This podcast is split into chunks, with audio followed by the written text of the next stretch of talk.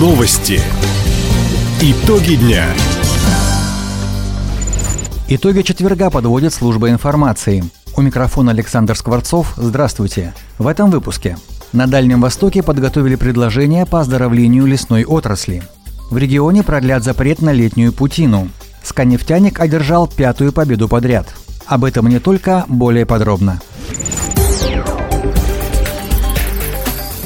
Губернатор Михаил Дегтярев принял участие в совещании под руководством полпреда президента Юрия Трутнева. На встрече обсудили вопросы лесопромышленного комплекса Дальнего Востока.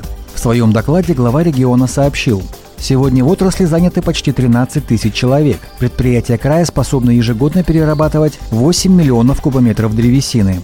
В свою очередь Юрий Трутнев отметил проблемы лесопромышленного комплекса. В условиях санкций для российских поставщиков закрылись многие рынки.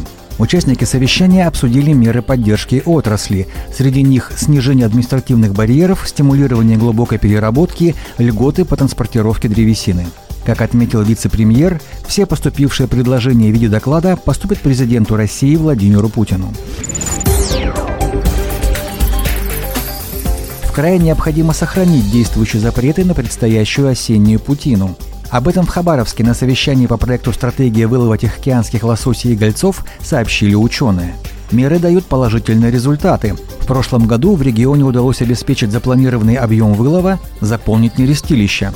Также представители науки предлагают сократить на треть габариты неводов и заездок. Кроме того, для промышленного лова могут выделить всего один участок Амура. По-прежнему под запретом останется летняя путина. Все эти шаги призваны помочь восстановить популяцию красной рыбы. Окончательный вариант краевой стратегии вылова лосося и гольцов на текущий год Дальневосточный научно-промысловый совет утвердит через две недели.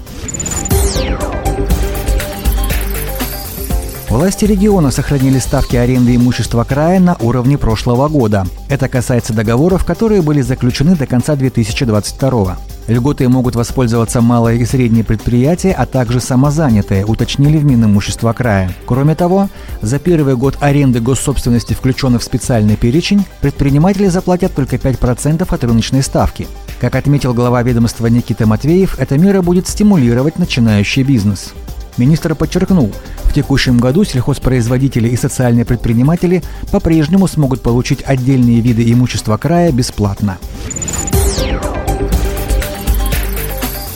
Жители села Винюково Вяземского района обеспечили высокоскоростным мобильным интернетом. Инженеры оператора связи установили новое телеком-оборудование стандарта 4G. Напомним, в конце декабря во время прямой линии к губернатору Михаилу Дегтяреву обратился глава поселения Сергей Москальский. Он попросил включить село в проект «Цифровое равенство». На проведение всех работ понадобилось несколько недель. Теперь 200 жителей Винюкова обеспечены скоростным интернетом и устойчивой сотовой связью. В центре Хабаровска началась подготовка площадки под строительство детского сада. Дошкольные учреждения появятся на улице Запарина вблизи Амурского бульвара. Все работы планируют закончить до конца года. Как отметили в мэрии, за такие короткие сроки социальные объекты еще не строили, поэтому особое внимание уделят качеству. Согласно проекту, площадь трехэтажного здания около 5000 квадратных метров. В нем предусмотрены группы для детей в возрасте от полутора месяцев до 7 лет. Детский сад рассчитан на 190 человек. На прилегающей территории подрядчик обустроит газоны, несколько игровых и спортивных площадок. Дошкольное учреждение возведут по нацпроекту «Демография». Хабаровский «Сканефтяник» сохранил лидерство в регулярном чемпионате страны по хоккею с мячом. Накануне армейцы в гостях победили Уральский трубник 7-2.